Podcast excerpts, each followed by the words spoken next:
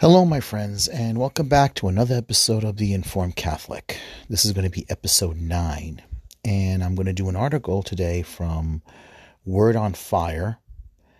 It's by Bishop Robert Barron. It's dated January 27th, uh, last uh, this year, uh, 2023. It's recent. And uh, it's called, it's titled Inclusivity and Love and it's basically the article, the entire article is on the synod of synodality, uh, the process. And, you know, we've heard so much about it, and it's, it, you know, it seems to be like a, a kumbaya thing. I mean, that's how I look at it because this whole listening session and, well, we're going to see what how this affected Bishop Robert Barron. And, um, you know, he's gotten. Um, he's gotten himself in a little bit of a pickle between um, Michael Voris and Taylor Marshall and other people. You know, we have a reasonable hope that all men are going to be saved, that all people are going to be saved, uh, or his view about hell and stuff like that.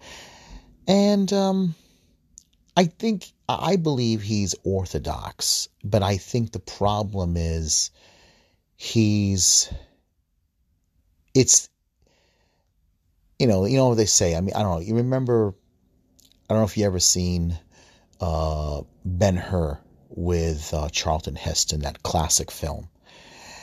And there's a scene where Ben Hur was with uh, this uh, Arabian uh, chieftain, and he, you know, he, he had somebody uh, training his white stallion horses, his beautiful uh, white stallion horses, and uh, he didn't like the man whipping his horses because they were his precious beauties. And Ben Hur, who was for years uh, sort of like you can say in prison in exile, he uh, got out, got adopted by a Roman, and then he worked in the Roman circus. And he had some training with, you could say, horses, stallions in the circus.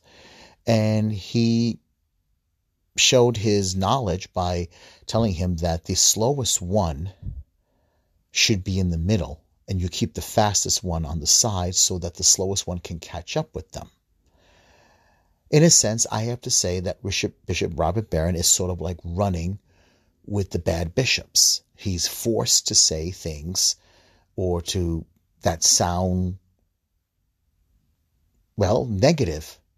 I mean, Christ has spoken about hell. Christ has spoken about judgment. And the problem is, is that the bishops don't like to preach about it and they don't want the priests to preach about it because you don't want to make on anyone unhappy. They're corporate executives.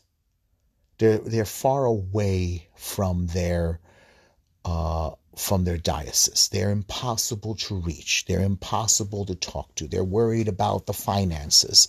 They're worried about the church's relationship with the with the with the government. Um, they're sound they're surrounded by bureaucrats, people who want to make sure that they don't hear or see things. I mean, the great evidence, the uh, the proof of it, was in the scandals.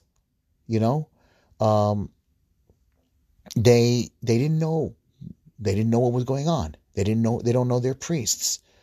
They didn't know what was happening. They're they have become bureaucrats, and I think, unfortunately for Bishop Robert Barron, He's surrounded by that kind of mindset. He has a he has a desire to teach and preach. And you can see that. You can see that in him. But he's following a um, a playbook.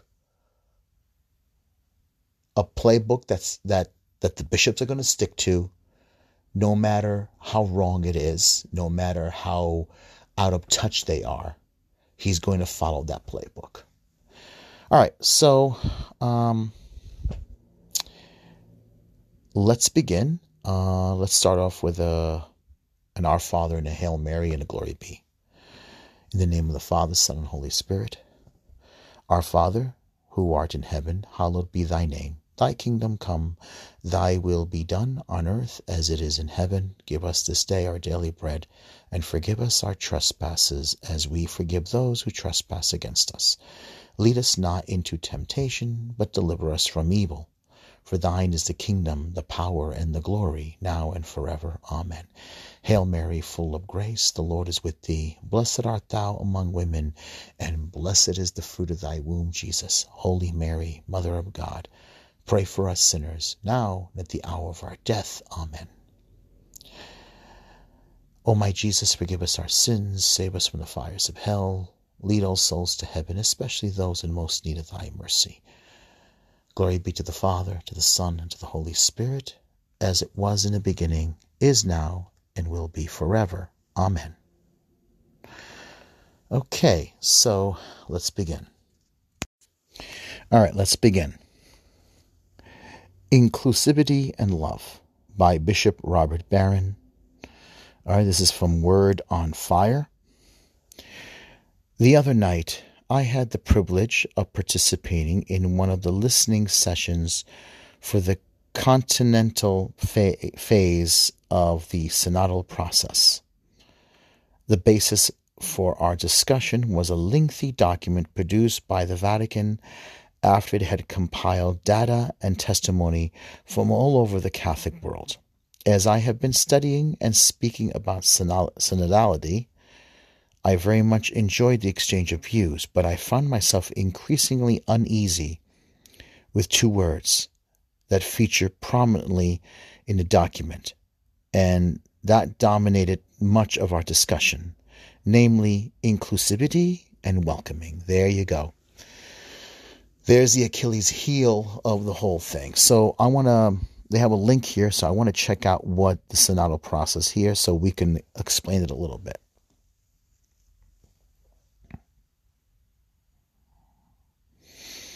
Okay, synod on synodality. It's been all over. All right, let's see. What does a synodal church truly look like? How can we engage bishops? Little something popped up. How can we engage bishops, priests, and the laity in the church in effective ways of moving the church forward? join this webinar with Miss. Okay, I don't want to read that, but let's. All right. Well, obviously, right there, you can see what it is. It's all about um, engaging. I mean, here you have a photo, you have two bishops, and you have a lay person. So, right there, we see what the process is. It's about uh, engaging the the uh, the church with the lay people, and I think that right there is a problem. Um, it's a problem because my view is you got to you have to teach the gospel you have to teach the gospel. You have to bring Jesus Christ to them. And a lot of our bishops, our priests, just don't do that. But anyway, I don't want to go off. I want to continue reading here. Okay, and here's another one. Let me look this link.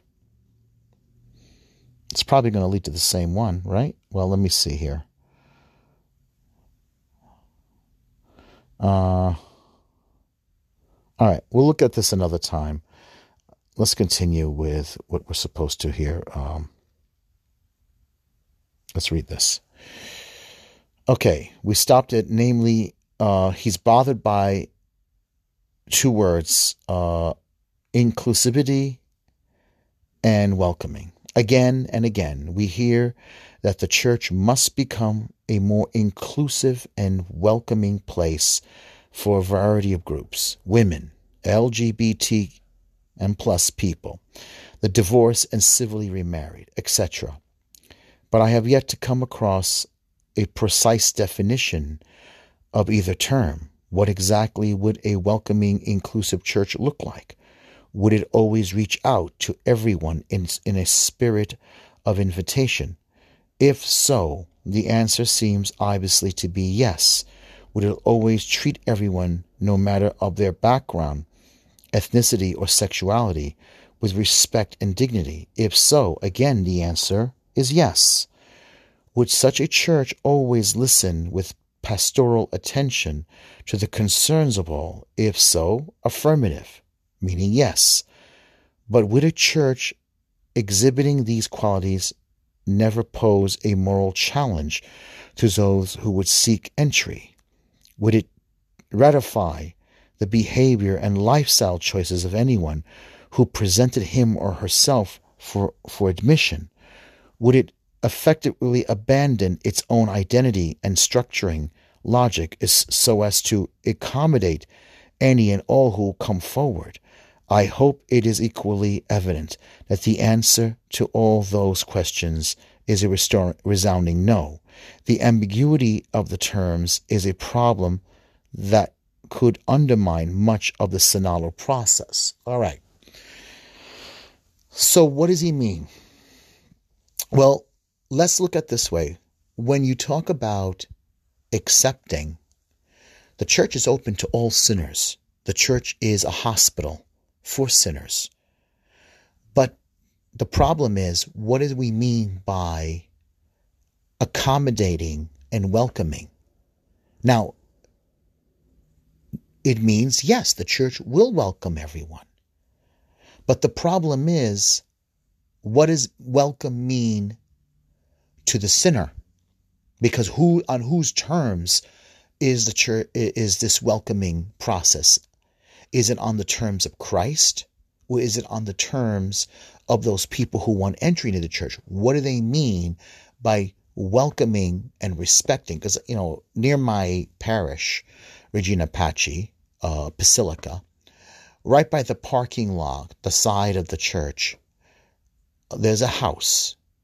And outside the window the other day, I saw a rainbow flag hanging over. Yes, a rainbow flag hanging over. And the sign, uh, I believe at the window, respect transgender LGBT teen, uh, youth. It was meant for the bishop, for the for the clergy to see, for the for, for everyone to see. So you see the attitude right there. So the question is, what does it mean to accommodate and accept and welcome? What does it mean? What does it mean to be inclusive? Because the word inclusive for the for the world is totally different than what the word inclusive would mean for the church. Again, I like I said earlier in a podcast, new wine for new wineskin. You can't take old new wine and pour it into the old wineskin, meaning the old life. Christ demands a radical change. If you want to be a Christian, if you want to be you want to have a relationship with Jesus Christ, you have to accept the fact that there has to be a radical change and a conversion in Christ. And this is, I think, what Bishop Robert Barron is starting to notice. Well, I think he always knew this. I think a lot of them know this, and I think a lot of them either their con is going to bother their conscience, or some of them are going to simply make a shipwreck of their conscience and decide to play along with the world. You know, be a Judas. Because the idea was some people, like uh, Father James Martin, wants the church to create a new rite or marry gay gay people, same sex people. Um, you know, no demands of change, no demands of conversion. He doesn't want to do any of those things. He doesn't want he does because it's it's on Christ's terms. You can't if you put new wine in old wineskin, meaning in the old life. The wine is going to keep expanding. What it means by expanding, the gospel is going to make demands. It's going to make demands in your life, and you're going to know this is not working out. Because it's going to what happens is it's going to be a disaster. It's going to explode. You are not going to be able to handle it. Because you can't make a shipwreck of your gospel of your of your conscience the holy spirit demands conversion and complete change of life it you your old life has to die and your new life has to begin there has to be a, re- a death and a resurrection in your soul. Christ demands that he who wishes to follow me must pick up his or her cross. There's your, you know, your inclusion, your, your inclusivity, and follow me. Deny your old life. Deny yourself and follow me. The road to heaven is straight and narrow, and very few can make it. The road to hell is wide open. There has to be a radical change. A simple way of looking at it is like this the person who's living a sinful life, the person who's living in the life of the world, is this all you are meant to be? Is this all you are? Is this all that you see yourself? Do you not believe that you're meant for more? All right? Is a person who is trans, is this really who you are? Is this all that you see who you are? You don't believe there's more to you?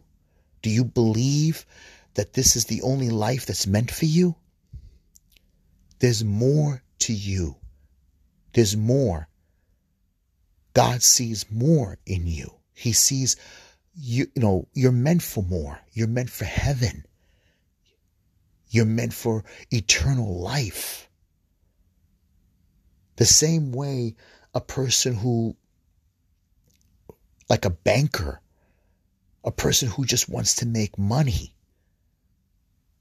or even a celebrity, like someone like Madonna who makes a, who made just recently offensive photos in in in uh, Vanity Fair, I believe it is, and she's now competing with her old uh, 80s pop idol self. There's more to her than this. There's more to her life than just being a celebrity old singer living in the past. There's more to a prostitute than being a prostitute. There's more to a, a drug addict and an alcoholic than being a drug addict and an alcoholic. Right? There's more to a mobster. All this is like a horizontal earthly life of captivity and self destruction. There's more to you than this. You have to believe that. Everyone has to, because God looks at us and he sees more. That's what it is. Christ sees more to us than this. But the world, the world looks at you and tells you this is who you are. This is what this is what you're meant to be. You're a transgender man. You're a transgender woman. You're an you're a a, a, a, a minority who can't get out of it because you're because you're limited because of your race and the color of your skin. No, no, my friends, there's more to you than you can realize. God has created us far more and for a better life. And you can live that life now in Christ. Be liberated from your captivity, be liberated from your bondage to the pharaohs of this world, to the to the emperors of this world, to the to the Nebuchadnezzars of this world, you can be liberated from the devil. There's far more to us. All right, let's uh I guess we backtrack a little bit, but let's begin.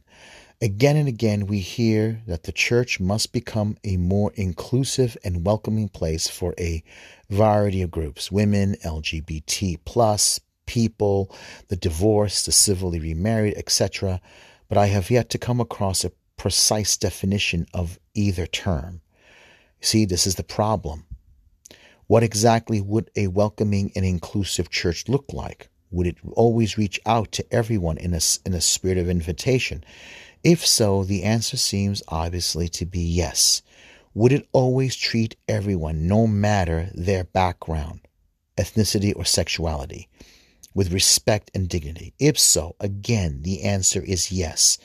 Would such a church always listen with a pastoral attention to the concerns of all?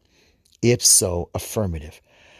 But would a church exhibiting these qualities never pose a moral challenge to those who would seek entry? Would it ratify the behavior and lifestyle choices of, of anyone who presented him or herself for admission? Would it effectively abandon its own identity and structuring logic so as to accommodate any and all who come forward? I hope it, I hope is equally evident that the answer to all those questions is a resounding no. The ambiguity of the term is a problem and could undermine much of the synodal process. Okay, here's a little um, uh, quote from the from the article: "Inclusivity of the Lord was was ambiguously ambiguously ambiguously, I'm sorry, consistently accompanied by his summons to conversion. You see? So you see that he he's right. He's getting it. And I'm glad he's getting this because I know he's, you know, he's been getting you know beat on uh, a lot lately, but I'm glad he identifies this problem. I'm glad he sees this. And um, maybe, you know, we're beginning to see a change because the pastoral the problem i think with a lot of the things going on with the church is pastoral. And i've always said it it is pastoral. It's a pastoral problem a teaching problem. Also i have to say with all honesty i'm weary of all the lay people who surround the clergy because they're like bureaucrats. You know as someone said the other day in a podcast um, that they they like to play by a play uh, go by a playbook you know a process where stick with it this is how we always done things and this is how we should always do things. No if it doesn't work i hate to say this but you, we're losing people. We're losing a lot of people. And not only that with the battle between uh, with the Rad Trads and the SSPX, lately it's gotten more. Even Michael Voris is starting to notice, and he's attacking, making a pushback against uh, the so-called Rad Trads, mainly on the SSPX uh, pocket uh, fence, because these guys, they you know they they. I mean, I'm all for if you want to go to a Latin mass and I like, and I'm all on the side the way Benedict, um, the late Benedict XVI said that the the new ma- the the ordinary the mass that we get in the vernacular in the local parish level and the extraordinary which is the the classic Latin mass are really one of the same one of the same uh, sacrifice. It's the same sacrifice but in different forms and different expressions not one is superior to the other in many ways. Yes, there's problems in the the the way the new the the the the novus ordo, the ordinary, is abused. There's a lot of abuse. We we all admit that, and it's done deliberately. I think in many places, and because of bad pastoral training, bad catechesis, and because someone let the crazies in. Let's face it, that's a problem. Anyway, let's continue here. In order to adjudicate this matter, I would suggest that we look not so much to the in, uh, environing culture of the present day, but to Christ Jesus. Bingo. Thank you, Bishop Barron. Thank you. Avoid letting the culture take over the synod because that's what happened after Vatican II. The culture invaded the church. All right, bad wine came in, bad in, bad influences came in. You know, uh, a lot of uh, mix and match, a lot of playing, a lot of experiment, a lot of social experimenting came in. I'm glad he he pointed this out. Let's begin again. In order to adjudicate this matter, I would suggest that we look not so much to the environing environing culture of the present day, but to Jesus Christ. His attitude of radical welcome is nowhere on clearer display than in his own table fellowship. That is to say, his consistent practice of countercultural in the extreme, to eat and drink not only with the righteous, but also with the sinners, with the Pharisees, tax collectors, and prostitutes. These meals of sacred fellowship, Jesus even compared to the banquet of heaven. Throughout his public ministry, Jesus reached out to those considered unclean or wicked the woman at the well, the man born blind, Zacchaeus the tax collector, the woman caught in adultery, the thief crucified at his side, etc. So there is no question that he was hospitable, gracious, and yes, welcoming to all. Bingo. This is it. This is the real Bishop Robert Barron. This is a real bishop who sees the problem and understands it. And I and I'm I'm I'm happy. I'm thanks be to God. God bless him. This is the way it's supposed to be. And the problem here is you're going to have a lot of the other clergy who find it easier to conform to the culture and conform Christ to the world, which is a false Christ, like people like James Martin, all right, who's all in on the gay, who's all in on LGBT, that's, you know, and who's not telling them the truth. He's not preaching, he's deceiving them. All right? He, you can't do this because you can't, you can't do it. You have to, you, ha- we have to encounter Jesus Christ and convert. We need to convert. What's the point of coming of, of having a relationship with Christ and you don't change? To encounter Christ means you never ever the same. To look into his eyes and hear his voice and hear him speak to you means you have radically changed. You're a whole new person, a whole new life. You can't be the same. It's it's impossible. Remember, like Isaiah, when he said, Woe to me, I am a man of unclean lips, living in the land of a people unclean. And one of the angels came down with tongues and took a hot burning coal and touched his lips. Behold, you are no longer unclean. The fire of God, the presence of God changes you. You can't be the same. You can't be the same person. Remember what Christ said. You cling onto one, you'll despise the other. You'll love one and you will ruthlessly hate the other. You can't have two masters. You must change. And some people, the process of conversion is slow and other people, the process of conversion can be radically fast. But either way, it's a radical conversion. Whether slow or fast, it's a radical conversion. You're going to change. You can't be the same. Uh, you know, a lot of people just don't understand that. And I think, sadly, um, they don't really, it's not a club. It's not a fan club. It's not a Jesus Christ fan club. It's radical conversion, radical complete conversion. And it's not once in your life, it's throughout your life. You have to want to be a saint. I, I know that's the that's something I understand now more than ever before. Ask, beg the Lord to make you holy. Beg the Lord to make you into a saint. And you have to let Jesus Christ in into your entire life. This is something I've learned by reading a book by Father Mitch Pacwa and how to how to listen to God when He's talking to you. It's one of the Ignatius way. It's you know, and I know I'm not crazy about Jesuits, especially modern Jesuits, but classic Jesuits I'm all in for. But the idea behind it is that you, first of all, want to be holy. You want to be a saint.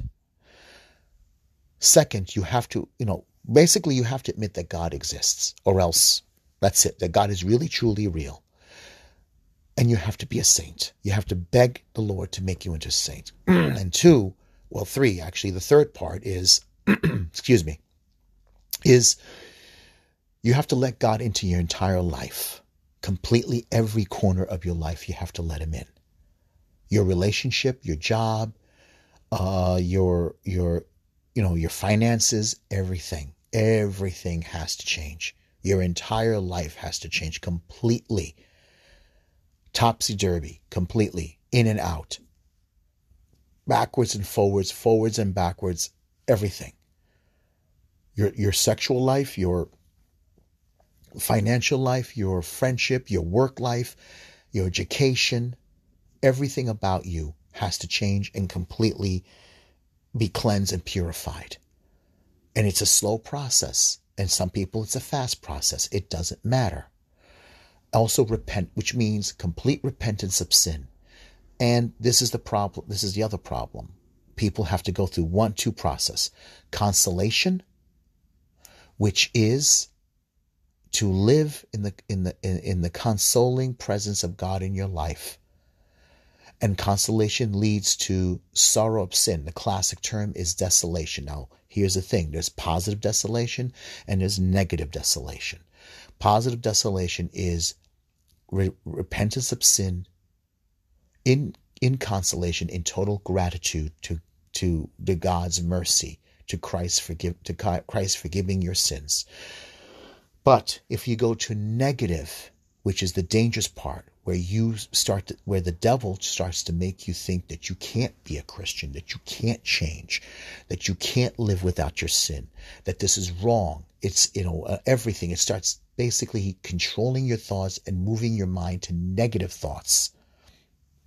This is where you got to be careful because that this is where temptation comes in to not want to change, to not want to to to to live the Christian life. That it's impossible and it's stupid. Why should you do this? This is this is all from the devil. Every one of us has unfortunately an evil spirit that follows us around and tries to control and and to destroy our life with Christ. It, whatever sins we hold on to, addiction to porn, addiction to some form of idolatry in our life. And other parts, it could be addiction to food, one of my problems, and and or it could be alcohol or it could be love of money it could be distractions of any kind there are all kinds of sins that will hold us back to prevent us from going forward from improving you see you have to step back from yourself and be honest with yourself of what's going on. This is unfortunately what a lot of our ministers and pastors can't do for some reason. Our, you know, even bishops have a have a difficulty, and there's a lot of people in the church that don't understand this. Sin sin can be psychological as well as supernatural. It could be scientific with scientific reason. You can use psychology, but you, you can use therapy, but also you can use spiritual therapy. Prayer. There's no there's no reason why you can't use both. But for some reason, with certain people, they want to they, they want to conform the Christian faith to the world, which is putting new wine in old vessels and, and, and, and, and an old way of life, which will not work, which always fails. Because if you're not going to change your life, then the person might as well not become a Christian. Why bother to become a Christian? Nothing's changed. Anyway, let's continue here. All right, let's continue. All right. So we got to the part where he says, here in ending, the woman at the well, the man born blind, Zacchaeus, Zacchaeus, the, the, old, the tax collector, the woman caught in adultery, the thief crucified at his side. So there is no question that he was hospitable, gracious, and yes, welcoming to all. But continue here. By the same token, this inclusivity of the Lord was unambiguously and consistently accompanied by his summons to conversion there you go. Thank you. Indeed, the first word out, of Jesus' mouth in his inaugural address in, in the Gospel of Mark is not welcome, but rather repent. Yes, to the woman caught in adultery, he said, Go and sin no more. After meeting the Lord, Zacchaeus promised to change his sinful ways and compensate, compensate lavishly for his misdeeds. In the presence of Jesus, the good thief acknowledge his own guilt, and the risen Christ compelled the chief of the apostles, who had three times denied him, three times to affirm his love. That's because you need to be radically challenged. The gospel challenges you. Christ challenges. This is what Jordan Peterson has been saying. And I think this meeting Jordan, Dr. Jordan Peterson, Bishop Barron has finally understood it.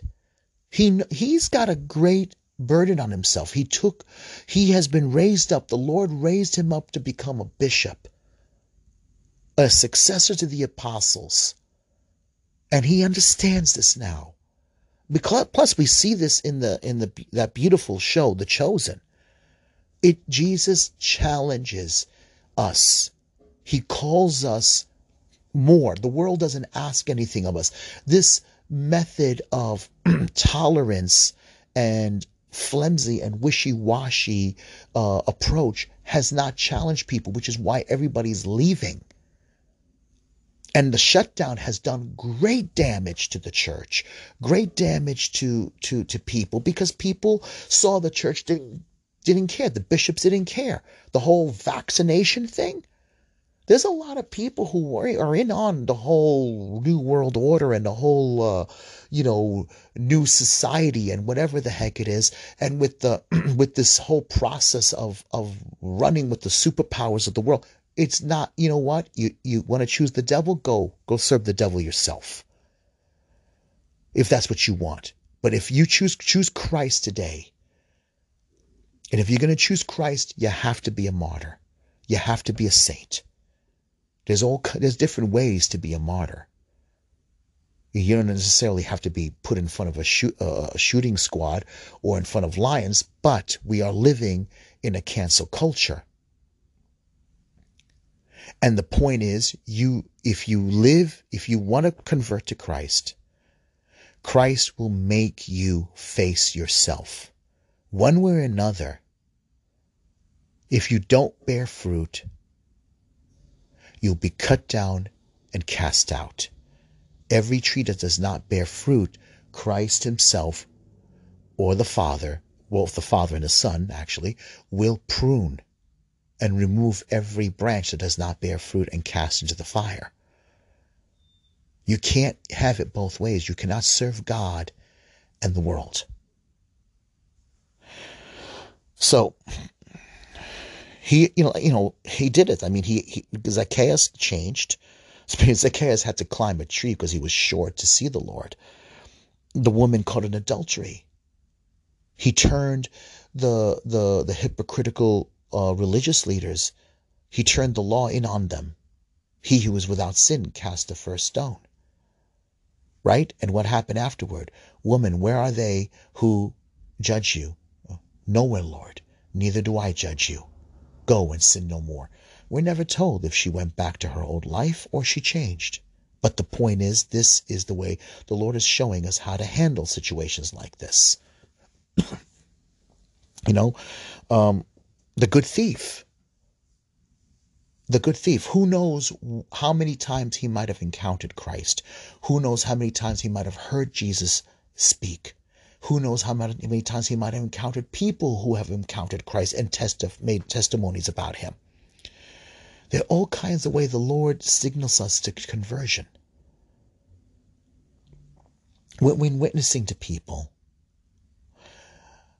let's remember that every single person we witness to, we meet, is made in the image and likeness of God. They have a value. That person was put in front of you for a reason.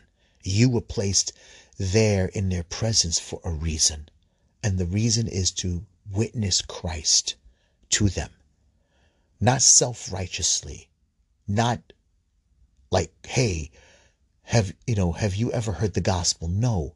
Do it by friendship, do it by kindness, do it by by really surprising them.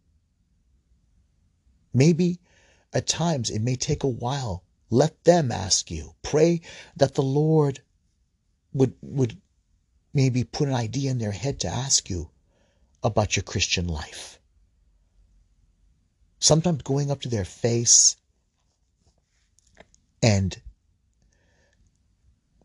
you got to remember there's a there's there's a right moment a right moment and sometimes you got to use the right words not saying to the person you're going to go to hell because you're gay why would they want to listen to you because you told them that remember you don't know their whole story you don't know what they went through. You don't know why why they've gone to the point of think of believing that this is the lifestyle for them. Obviously, there is a desperation to find love. And you know what the, the old song, looking for love in all the wrong places. And that's actually quite true. They, a lot of people confuse sexuality with love. And they, now they're being told that this is their identity. The world is telling them their sexuality is their identity. That they're now they can choose who knows how many different kind of genders. So you got to realize it. The world is messed up. These people are victims and they're misguided. A lot of people are. The same way as a uh, one guy thinks that he can have as many women as he wants. That's just as, that's just as bad. It's just as sinful. Or now the world wants to uh, destroy children. Pedophilia, they want to legalize that. It is a sick world. So we have to be Christ for those people, we have to we have to be Christ. We can't just shove the gospel in their face. That's self-righteousness on our part. And if they react violently, don't think that you suffered for Christ. It may the devil could force could also give us self-righteousness in our head that we that, that we're that we're that we're, that good Christians by telling someone if you don't repent you're going to go to hell you know, the time when John the Baptist appeared was different. He wasn't preaching to unconverted people, he was preaching to people who already knew the scriptures. John wasn't preaching to Gentiles, although Gentiles may have heard him. John the Baptist, I'm referring to here. They were first pre- he was first preaching to a Jewish audience. So he could say, Repent, for the kingdom of heaven is at hand. How would they know what the kingdom of heaven is? That's why they thought he was Elijah. He was speaking to a converted audience, the converted in Judaism, but now he was telling them the kingdom of heaven, that the Messiah is here, that the Christ has come. That's why he was able to call the Pharisees a bunch of brood of vipers. He could be as rude to them as he wanted. Because they they he, they knew what he was talking about and they knew the context of his message. They were familiar with the scriptures. Are you elijah? Are you one of the prophets? Are you the messiah? Are you the christ? Think about that. Our situation our circumstances is different it's not the same you have to talk to them in the context that they understood that they understand today so this is why we have to learn how to talk to this audience. We have to learn how to reach them in a language that they can understand. You want them to hear the gospel. You want them to listen. This is not this is not watering down the gospel. It's talking to them in a context that they can understand. Making them think about their lifestyle, making them think about their self worth. Remember, like I said, is this all that you are? Is this all that you're meant to be? Do you, do you really believe that there's not more to you? There's not more value to you? Challenge them. Challenge them. Challenge them in a positive way that they can look for the negative themselves. Let them find the negative. Okay? By putting a positive idea, a positive question that will make them look for the negative. That's how I think. I, I, I, I really believe that. Let's move on. Okay, let's continue. So, with Simon Peter, remember what happened? He, the risen Christ, when Jesus rose from, from the dead, Simon, who denied him three times, what did he ask? He challenged him. Simon, do you love Simon, son of John, Simon, son, Simon Barjona, do you love me? There's, he lost the name, the title of Peter. All right, and the three times that the Lord was asking was the fact that the Trinity was asking three times. Do you love me more than these? Feed my sheep. Do you love me? Yes, feed my lambs. Do you love me more than these? He answered, Lord, you know I love you. Three times. Three times. That's a challenge. That's a, a challenge. That's for him to rise above himself. All right, let's continue. In a word, there is a remarkable balance in the pastoral outreach of Jesus between welcome and challenge, between outreach and a call to change. This is why I would characterize his approach not simply as inclusive or welcoming, but rather as loving Thomas Aquinas, I'm glad he I'm glad he mentioned him in the article, reminds us that to love is to will the good of the other. Accordingly, one who truly loves another reaches out in kindness, to be sure, but at the same time, he does not hesitate when necessary to correct, to warn, even to judge. My mentor, Francis Cardinal George, was once asked why he disliked the sentiment behind the song, All Are Welcome. He responded that it overlooked the simple fact that though all are indeed welcome in the church, it is on Christ's terms, not their own. You see, that's what I'm saying. This is what Father James Martin keeps doing. This is what a lot of these uh, modernists keep doing. They don't demand change. They don't love these people to demand more from them. They don't love them enough to see that there's more to them. They think by by they, they look at the faith as I've said it before, evolving, changing. In other words, like a human experiment, a social experiment. And it's not a social experiment, it is divine. That's not divine. That evolving, like something, some Darwinian uh, uh, theory. No, it is the church, the faith comes from the Son of God. All right, it is true. And we have to we have to approach them and make them see that they, that they make them realize that there's more to them and that Christ sees more in them than their than this so-called earthly transgender uh, LGBT human baseless self. There's more to them. That they are far more than what they think that, than, than what the world tells them, that they are far more valuable to God than this. And there's, a, and there's far more, there's a greater, a greater reward, a greater expectation for them. They are meant for a relationship with God. So yeah, Father James Martin doesn't, he, and he's a Jesuit for crying out loud.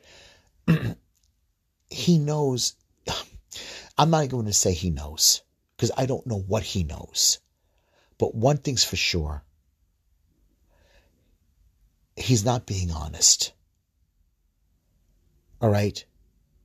And we have to reach out to these people in a language that wakes them up. We have to ask for the gift of the Holy Spirit to speak to them, to communicate the truth to them. All are welcome, but on Christ's terms. You, you have to you have to see this. They have to see it, and we have to help them to see it. There, can, it can be done. It can be done, my friends. It can be done.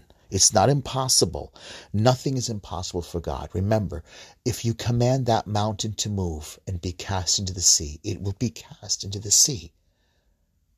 Nothing is impossible for God. With God, all things are possible. And and it, it is possible to communicate the gospel to them. So let's continue. An overall concern that I have very much related to the con- consistent use of the term welcoming and inclusivity is the trumping of doctrine. Ah, anthropology and real theological arguments by sentiment, or to put it in a bit differently, the tendency to psychologize psychologize psychologize the matters under consider, uh, consideration. The church doesn't prohibit homosexual acts because it is it has an irrational fear of homosexuals, nor does it refuse communion to those in irregular marriages arrangements, regular marriage arrangements, because it gets its kick out of being inclusive, nor does it dis, disallow women's ordination because grumpy old men in power just can't stand women. For each of these positions, it articulates arguments based on scripture, philosophy, and theological tradition, and each has been ratified by the authoritative teaching of bishops in communion with the Pope. To throw all these settled teachings into question because they don't correspond to the canons of our contemporary culture would be to place the church into, into real crisis. And I sincerely do not believe that this shaking of the foundations is what Pope Francis had in mind when he called for a synod on synodality. I hate that. I hate that term. I really do. I'm glad he brought this up. I'm glad he's he's hit every single point. Thank you, Bishop Robert Barron. Thank you. It's you know, there's the problem is is that it's the the antichrist of today is Marxism, Leninism, social, neo-socialism. It's all it's all that. And it's basically it's very beastly and earthly. It's very beastly, I would say, because it's satanic. It it it it's basically the the eras of Russia. Uh, I think the eras of Russia have become the eras of communist China, and uh, in many ways, if you there was a um, it was on Dr. Steve Turley. He played a um, a 1984 interview with a former KGB who pointed out all the tactics that Stalin, um, Stalin, uh, Stalin uh, communist Russia put out, tactics to undermine, to disrupt education, uh, intellectual understanding of reality, which basically was the seed of questioning reality. It's a way of destroying the culture, destroying the the the you know no matter what. Like he said something like, um, to no matter what, no matter how much facts you put in someone, they will never believe it because they have been trained not to believe anything, not to trust or believe the facts, or that they can reinterpret reality to whatever they want it. Even if they, you get, you, you hold a gun to your head, they're not going to believe it. Or, you know, you get a quick, quick kick in the pants, you're not going to believe it. Until you finally remain, you, you finally find yourself in a concentration camp yourself, being tortured maybe you'll start believing it. It's it's really odd, but they did this and basically to undermine uh, patriotism, to undermine confidence, confidence in society, confidence to question and rebel against your family. All this came, all this came as KGB tactics, and I believe it is true because look at where we are, look at our culture. Look at the fact that uh, much of our nationalism is undermined. We don't even trust the voting system this is this has all come into fruition. We it's all into reality, and this is where we are now. now we have a culture that is uh, obsessed with sexuality as an identity, uh, and and and questions the reality of anything. Look at the way look look at what we what we become. We've become this. This is really sad and disgusting it's sad and and and we've lost a lot of uh, trust you know you know we're we're very materialistic. It's like fulton sheen said in the communist world they took the cross without the christ and turned it into a hammer and sickle. Hitler turned it into a swastika right? And in this materialistic decadent west right, capitalist West, we took the Christ and we abandoned the cross and turned him into an activist, turned him into a social activist, effeminate, weak, in you know, uh, emasculated, and in, you know, and not a demanding Christ, welcoming a pushover, someone you can walk over, and we made him into a an activist, another uh, basically voice among many. Not, doesn't demand anything. No, not even divine. Either side, he's not divine. Either side is not divine. What was the cross before Christ? It, it was torture. It was death. It was the power of the state. And when he mounted it, when he was enthroned on it, it became a symbol of forgiveness and mercy. He's in front of the cross with his arms spread and his feet nailed. He's with a crown of thorns. And with and and he he is fully in power. He all authority of heaven and earth is in his hands. Anyway, um, I'm glad I um, I'm glad I uh, what do you call it uh, played uh, did did an article on this. I'm to find a way of putting a link for these articles so you guys can can read it yourself. Okay, so thank you and God bless.